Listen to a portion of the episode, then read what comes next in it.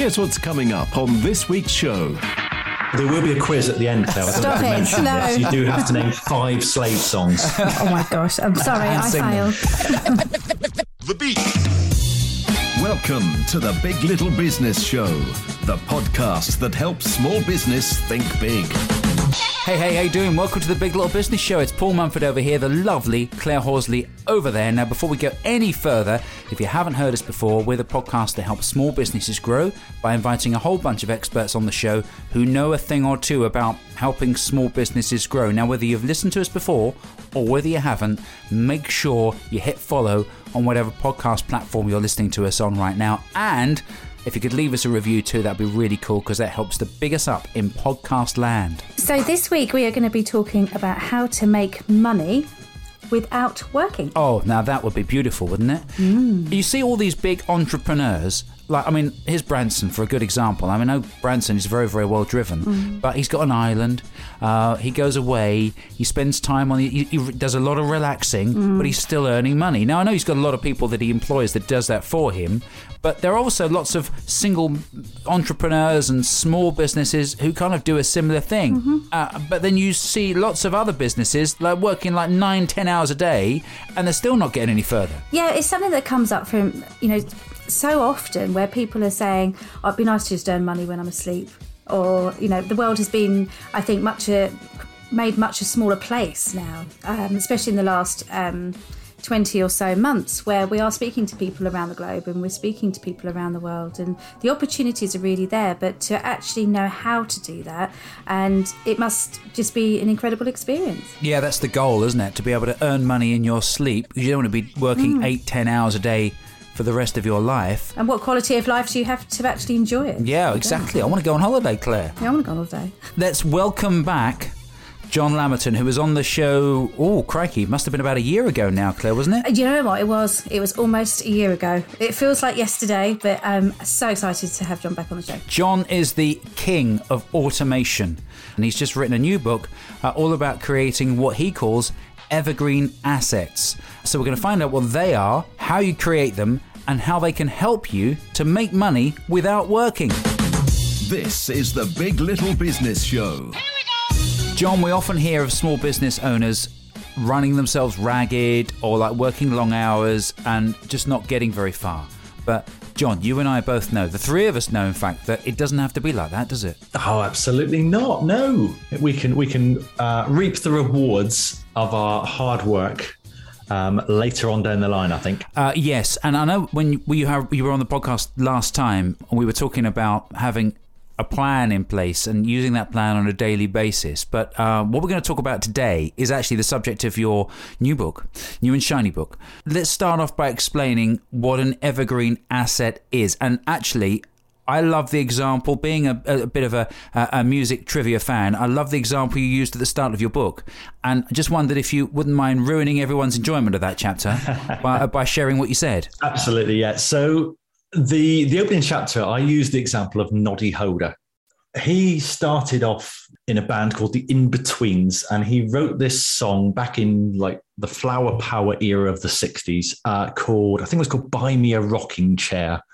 Or something like that. That's a proper rock and roll title of a song, right there, isn't it? Oh, isn't it just? I mean, bearing in mind, actually, Noddy would have been what I don't know, twenty at the time. yeah. He's writing a song about rocking chairs. Anyway, he wrote the song, discarded it, went into uh, Slade, uh, had a couple of number ones, reached the peak of their fame in around 1973.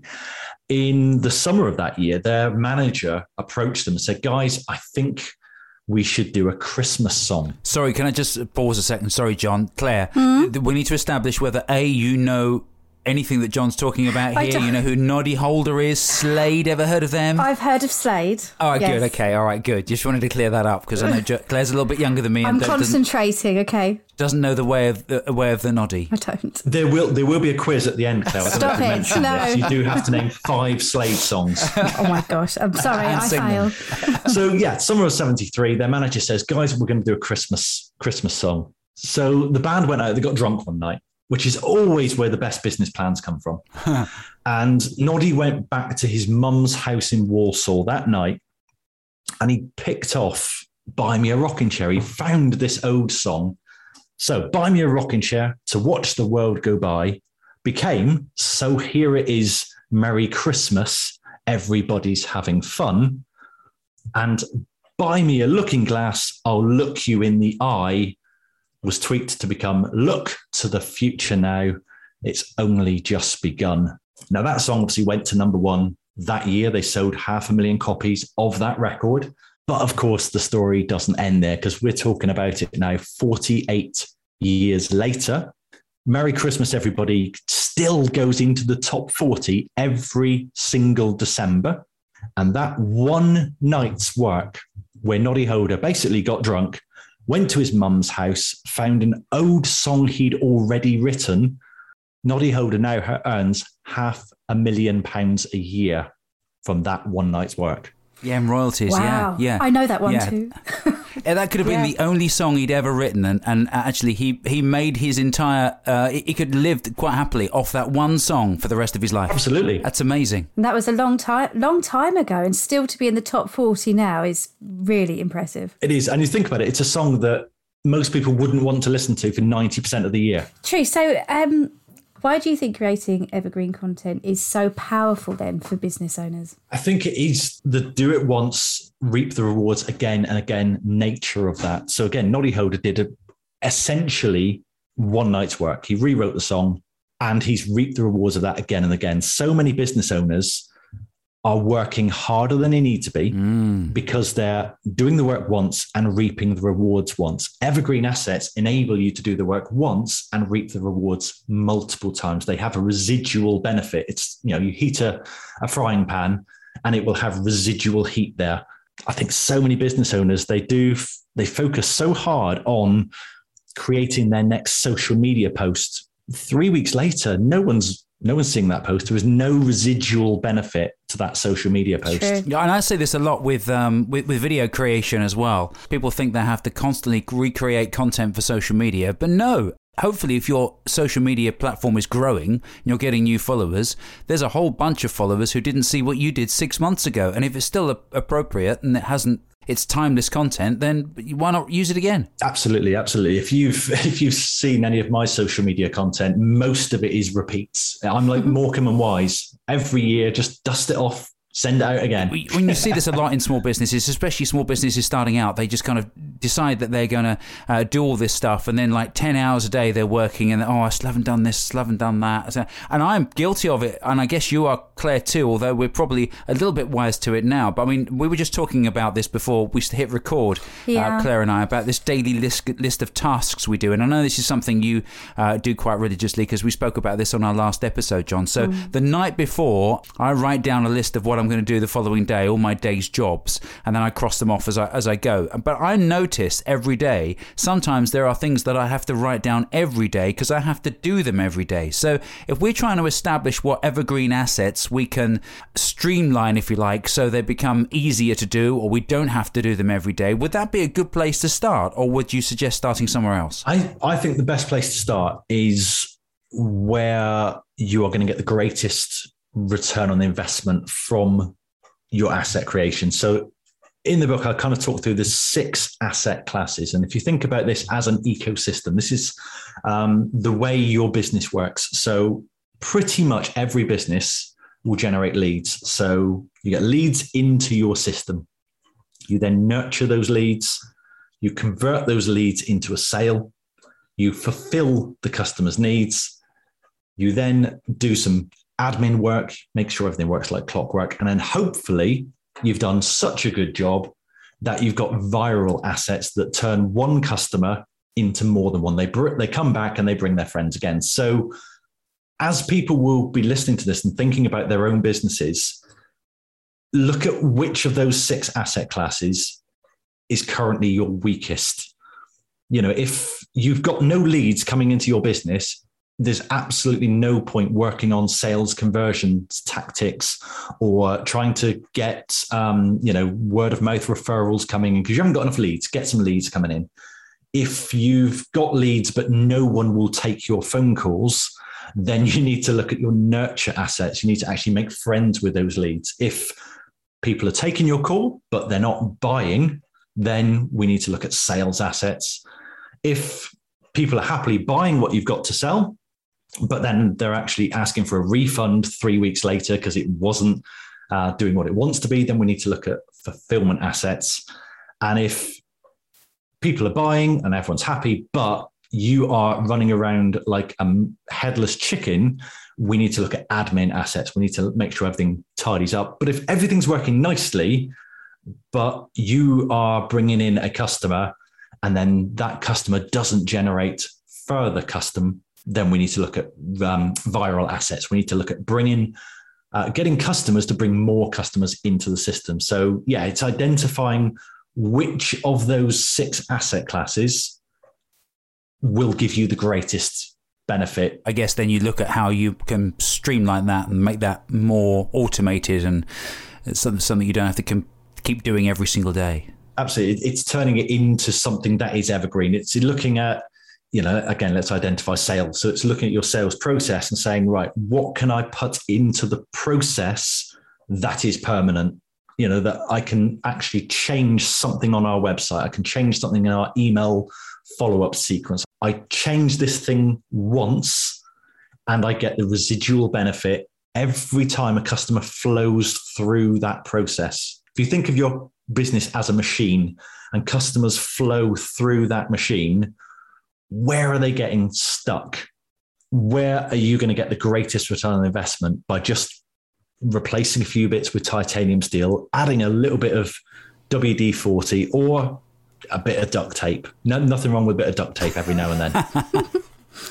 I guess this comes down to really creating good habits as well, doesn't it? You know, when you start to do something and it and it makes a difference, it could be something quite small, but actually makes a huge difference to the the outcomes of your business as well. Absolutely, Claire. And that, that's why I mean, you know, I'm a bit I'm a big big fan of routines. Are you? But oh, just, just a little bit, yeah. I'm, we haven't even talked about biscuits yet, so I'm not going to. Oh, don't there. worry, we're coming um, there. Hold that thought. Yeah. but yeah, yeah, you've got to see that that's where I want to, you know, make sure people get the return on investment first. Because when you see the impact of one little change, it inspires you to make another change and another change. And if you can make small changes that have permanent impact, then all of a sudden you get the bug and you really want to go for it and go for it again and again. So with, without um, clients, you know, you ultimately you don't have a business. So um, generating new leads is so often a question that we're asked, you know, how, how, can I do that? You know, where's the best place to go? So, in your opinion, where would be the best place to generate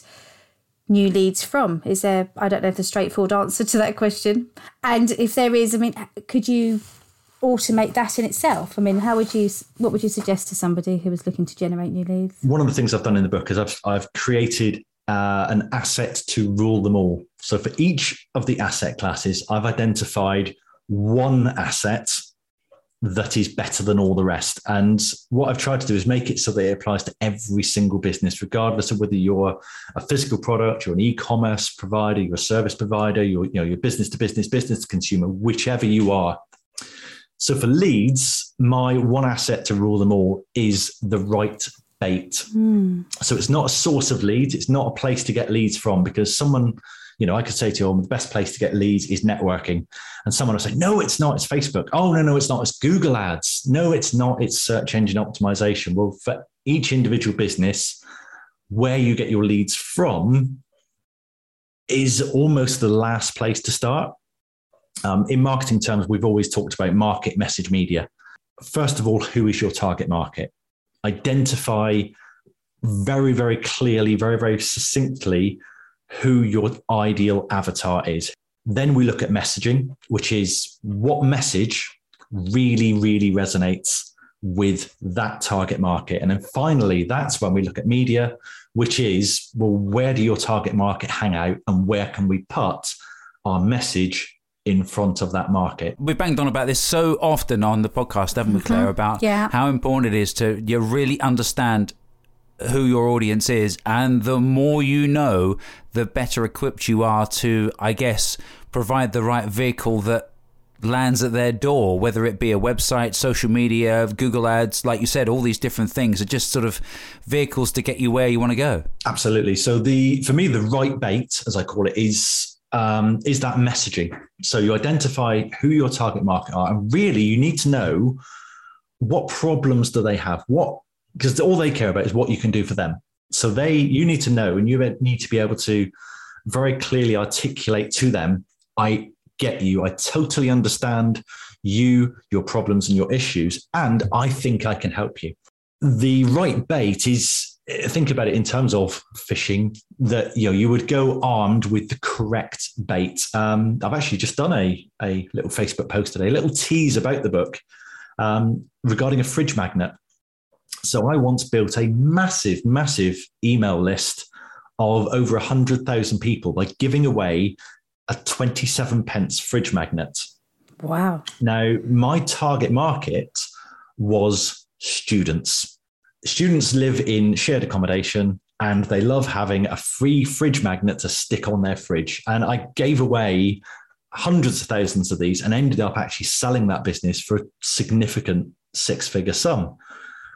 But it all came from having the right bait. It's the right it's the right incentive. So if someone's going to hand over their details, now this could be, you know, a lead could be literally signing up, uh, connecting on LinkedIn. It could be signing up on Facebook. It could be giving me your email address, your phone number, your physical address. It could be filling in a 25 page survey, but ultimately, there needs to be a fair exchange of value. One of the guys who works for me, actually, we had a conversation about this yesterday. He saw an advert for, a, I think it was a free copy of the Times newspaper. And he said, oh, I'm quite interested in that. And this website then said, okay, you can, uh, in exchange for your one free newspaper, I would like your uh, name, email address, phone number, home address, and credit card details. And Lee said, um, no thanks. Because that wasn't a fair exchange of value. yes, absolutely. If the newspaper had said, you can have 30 days free newspaper, and I want your name, email address, home address, phone number, and credit card, that's more of a fair exchange of value if they'd said you can, you know, in exchange for one newspaper, I'd like your email address, he'd have probably said, yeah, that's that's a fair exchange of value, and that is the right bait. It's a message that resonates with your audience. Again, if you had, um, you know, let's st- stick with newspapers here. If you had a target market of very, very, very right wing uh, political um, people and you offered them a free 30 day trial to the Daily Mirror, they would probably not be interested. you think? Because it, I don't think so. It's completely the wrong message because there's no value in it for them. But if you offered that same offer to the correct market, all of a sudden that is the right bait. Yeah, that's important, isn't it? Not only does it have to be a bait of equivalent value, it needs to be the right kind of bait to the right people. Uh, yes, exactly. Yeah. You don't want to sell an. Uh, can I just go back and use the ABBA analogy again, Claire? Oh, again, uh, which really? is a- almost becoming a regular thing with every episode. You wouldn't be giving away a Metallica CD to ABBA fans, would you? I would. I, do you know? I'd love to hear Metallica just covering ABBA. I really would. oh, Metallica doing a version of Dancing Queen. That would be great, wouldn't it? uh, so, all right. So, I, and I know there's something you touch on in the book, which I know you're a big fan of, and uh, we are too, is email lists. I've spoken to people about opening up an email list before uh, and maybe posting out a, an email every week or something, and they've gone, "Oh, that's just another thing I've got to do." I like to embrace my inner Jesse here. I don't know if you remember um, the TV show The Fast Show back in the nineties. Oh, I used to love The Fast Show. And do you remember that there was there was Jesse, the guy who would emerge from his tool shed? Oh yeah, that, I didn't realise that was his name, but yes, I know who you mean. Yeah, he, he would shuffle up to the camera and he would just announce, "This week I have been mostly eating bourbon biscuits." And then he'd go back in the shed, wouldn't he? That was it. It was that, that was all he did. Um, but ultimately, that's all business owners need to do is to just let people know what you've been up to this week.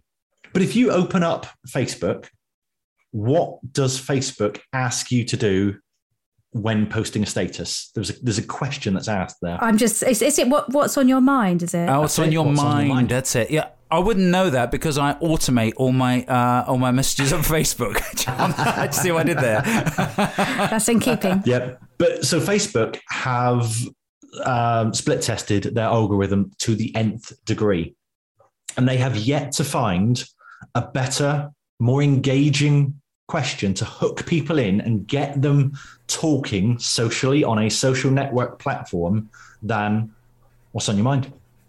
What's happening? Yeah, that's so true. What's going on? God, yeah. It's, it's, it's so simple, but and yet so powerful. Yeah. Uh, so many people think that your email marketing needs to be right. Listen up, everybody. I've got a broadcast. I'm telling you, I need to, you know, educate you now and tell you exactly what's going on in the world of my sector. Um, you'd be really interested to know that subsection 4D of the Paint Drying Act has been updated, and beige has now got a new hex code. And no, that's not what we mean. This week, oh, you, you won't be interested to know, but they've updated the paint drying act again. It's really dull, but I won't bore you with that. Anyway, I discovered this brilliant new thing. It's Metallica singing ABBA. Oh my God, you're going to love it. So but I'm, I'm guessing the content of your email needs to be vaguely associated with what you're doing for a living, doesn't it? Yeah, I, th- I think so. Um, one of the examples I used in, in Routine Machine, actually, my last book, was a, a marine engineering company. For those, again, thinking target market, those who are not working in marine engineering, this is boring as hell. But if you work with boats, this is marine porn. Learning that, oh my God, I had one of these engines in the workshop this week. Oh, Did you? Oh my God, there's only seven of them in the world, aren't there? Oh, yes. And you'll never guess what I had. It. I had a DC 4378 slash 8. Did you? Oh my God, was it the one with the brown? Yes, it was the one with the brown hole. Oh, wow. They're just having conversations and saying, this is what's come through the workshop this week. Um, these are the most common problems we have. It, people tend to come to us with, you know, this has gone wrong on their engine. If you use this sort of oil and you don't service regularly, this is the sort of stuff that goes wrong. What better way to demonstrate your expertise than to say, here's an example of something you never see, and just literally sharing it with your with your friends. It's making friends with your prospects. People buy from people they know, like, and trust. Of course they do. Studied any marketing, you've heard that rabbited at you again and again and again. So let's get people to know, like, and trust us. Step number one of that is getting to know us. So, what's on your mind? What's going on? What's happening? What's occurring? Yeah, that's so true. That's music to my ears. what you've just said there. And actually, that would be really easy to do, wouldn't it? I Mm. mean, there's no effort involved in just sort of talking about something that's happened to you that week in your business. I mean, that's easy. Oh, absolutely. And it, it's doing it in, in just a non-salesy way. And this is, I think, one of the one of the areas that a lot of business owners get Yeah. wrong when they do mm. emails is they think you've got to sell all the time. yeah. You don't have to sell. The, the marine engineering guys, they do no selling. They've just got a little PS that says, "Oh, by the way, if you ever need us, here's our phone number." Now they only get phone calls when engines blow up. So what tends to happen is people actually read their emails for months or even years and never phone them. But when their engine blows up and they've suddenly got a three hundred and fifty thousand pound repair, who do they speak to? Who do they call? Yeah, yeah, because they uh, remember you. Yeah. Yeah, but it, it goes back to what we've talked about before about being memorable, and it might not be the right time for them to benefit from your service at that point, but you're going to be the first person they think about when they do need you. Sorry, that's my dog barking. That's all right. I'm Okay. glad you cleared that up.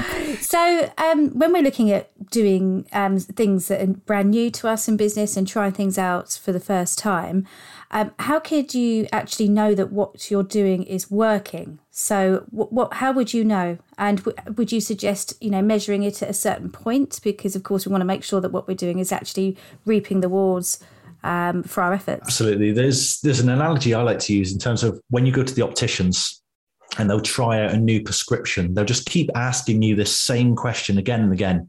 Is that better or is that worse? And so anytime I change something within the ecosystem, I just want to know, am I making it better? Now I use things like conversion tracking, um, analytics, looking at email open rates, um, bounce rates, obviously conversion rates.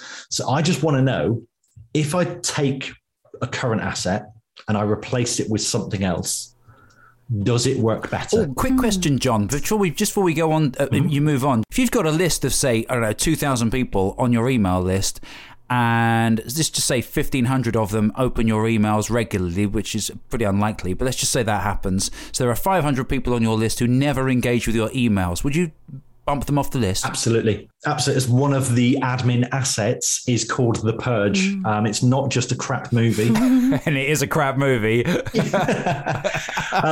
but it is. Um, I, I had a chat with uh, Tom. What's he called? Tom Watson. I think he's called the the uh, CEO of AWeber. oh yeah, we've had Aweber on the show before. Yeah. And he said to me, this was a couple of years ago now, you need to be culling your list.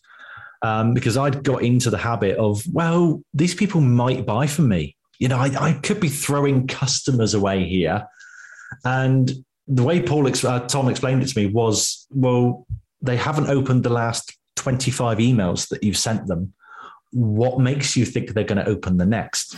Every single month, I purge my list. So I go back in and I say, right, who hasn't opened an email from me in six weeks? I'm probably going to delete them from my list. Uh, I will certainly send them uh, one of my evergreen assets, which is another email, which I've crafted, which is designed to get a response. So it's what I call a spear email. Uh, spear stands for short, personal, expecting a reply. Hi, Paul. Is everything all right? Oh, that's a clever tactic. Yeah, yeah. Yeah. It doesn't mean you're going to stab them in the eye at Just their front you know, door. uh, hi Claire. What what's going on? Haven't heard from you for a while. well, actually, actually, kind of, kind of is like that. You are kind of stabbing them. You're poking them in the eye and saying, "Oi, Yeah, it is. It's just it's just saying, okay, you might have ignored my broadcasts, but this is me sending you an email asking if you're okay. Uh, I tend to get around a 60, 70% reply rate, not open rate, reply rate wow." to those emails. Um, and if people tell me to go do one, I will unsubscribe them from the list. You will go, Go do one. Yeah, I've done that. Yeah, I've done that actually on um, social media platforms, and it's really effective. But I don't know why I've never done it on email before. That's great. We're coming out with some really choice tips here. And I know we've been talking a lot about email, so let's just sort of maybe move on to something else. How about what you need to do, what systems you need to create, uh, what evergreen systems I suppose you need to create to keep people coming back? I don't use social media. I use social networking sites to network with people socially. For me, the evergreen asset with social is the relationship. It's not how many likes you can get, it's not how much engagement you get on your posts. It's how many people actually, real, real people actually know who you are, what you do, what sort of thing you're into, what's going on in your life, what's happening, what's occurring, and would have a conversation with you if they happen to bump into you in the street. Yeah, Amen to that. It's not a numbers game at all. Exactly. I, Chris, I, I used that line so many times at the book. I, I wrote it by about the third time. I'm like, this is a recurring theme. It's not a numbers game.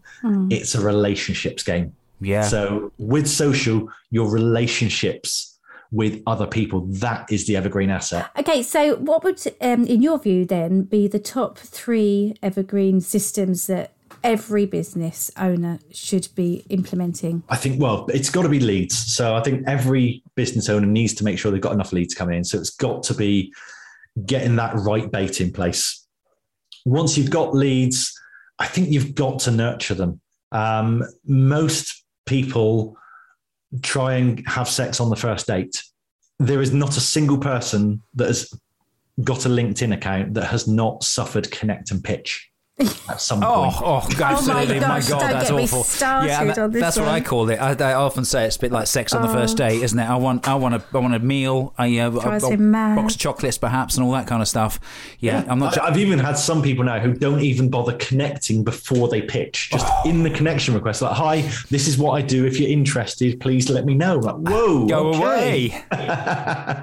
Cool. So we've got leads coming in. We've got we've nurtured our leads. Uh, I think again, for me, weekly emails is the key asset that will help you nurture those leads. And then I think you've got to convert sales. You've got to turn leads into sales. And for me, that is big nod to Marlon Brando and The Godfather. It's an offer they can't refuse. Well, so much, so much information there. Thank you so much. Um, I've been scribbling my notes, um, scribbling my notes as I always do. So we've come on to the next part of the questions, um, and I, I know you're familiar with uh, some of the questions that we've asked before, John. But we've got a brand new set just for you. So these Ooh, questions at the end of go. every episode are unrelated to business and inspired by inside the um, inside the actors studio um, and are completely non-related to what we've talked about. And I'm really looking forward to hearing your answers, John. If you could go on a dinner date with anyone, dead or alive, obviously they'd be alive at the point when you're having the date, but anyone from history, if you wanted to, um, who would you be going on a date with? Oh, God, well, that's an easy one. It's it's got to be Warren Buffett. Warren Buffett is absolutely my hero. Um, he does auction off a lunch, but I think the last one went for about three million dollars. So, My word. I hope you picked up the tab as well for that money. well, I, I- I would imagine so. Knowing knowing Warren Buffett, he's a big fan of McDonald's. So I think if there's, there's a documentary where he starts off and he's at a dri- drive-through McDonald's.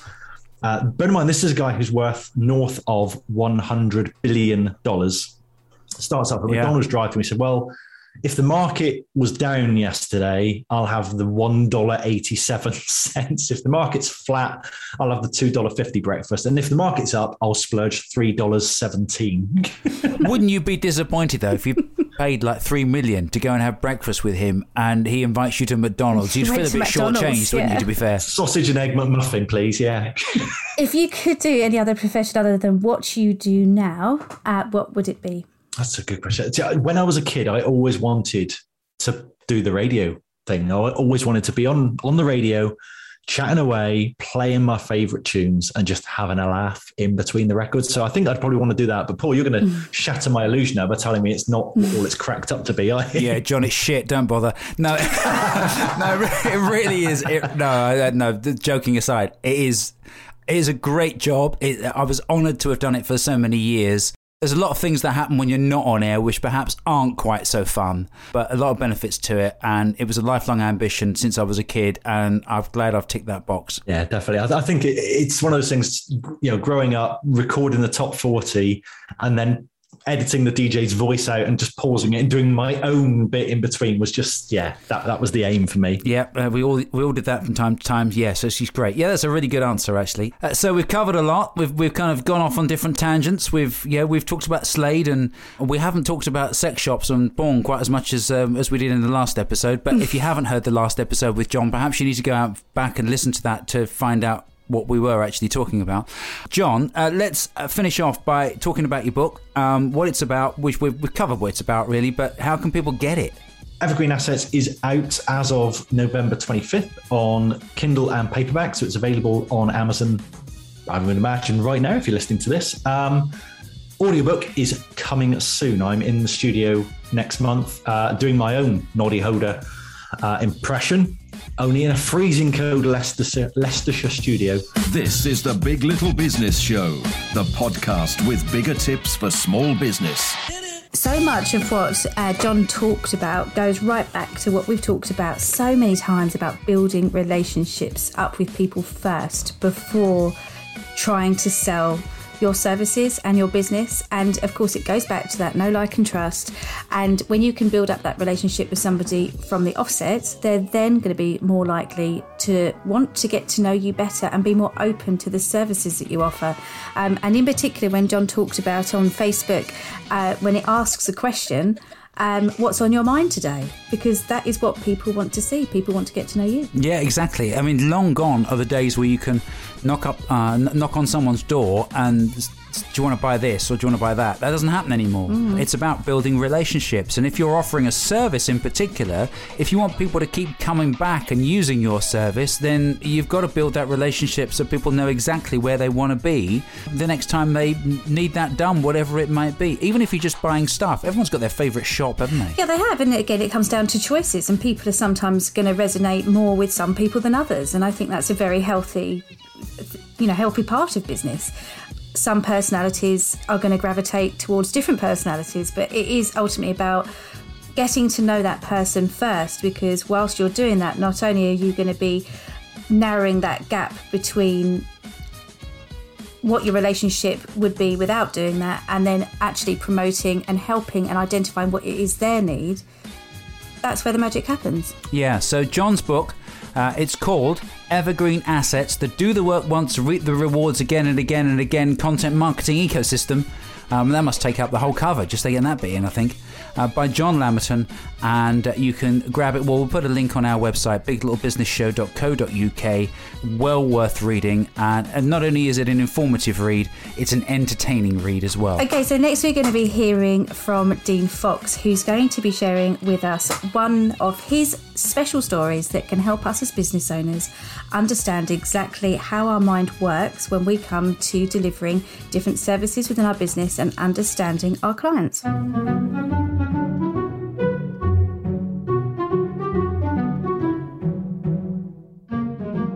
Before hardly anybody had heard of an obscure rock band called Van Halen, they opened for a successful musician called Ted Nugent.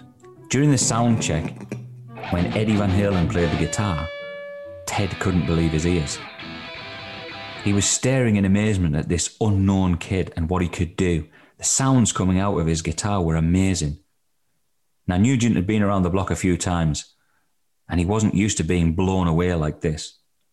Many advanced guitarists are obsessed with creating just the right tone, and Ted just had to know how this young kid was pulling it off. He was convinced there was something that Eddie was using, some secret to the gear and equipment. After a bit of arm twisting, Ted finally talked Eddie's guitar tech into letting him give Eddie's rig a test drive. When Ted started playing through Eddie's gear, a funny thing happened. Ted Nugent still sounded exactly like Ted Nugent. He fiddled with some of the amp settings. He tried everything he could to try and replicate Eddie Van Halen's sound. Nothing changed. Ted learned something that day that every great musician knows. That, yeah, the right gear and technique can make a difference. But ultimately, your tone, that comes from your hands and your style and what's in your heart. Eddie Van Halen can play any guitar through any amp and still sound like Eddie Van Halen. Now, what's that got to do with business? Well, the same thing applies. Some gear can make a difference. But ultimately, it's what's in your heart, your passion for your purpose. That's what creates your sound.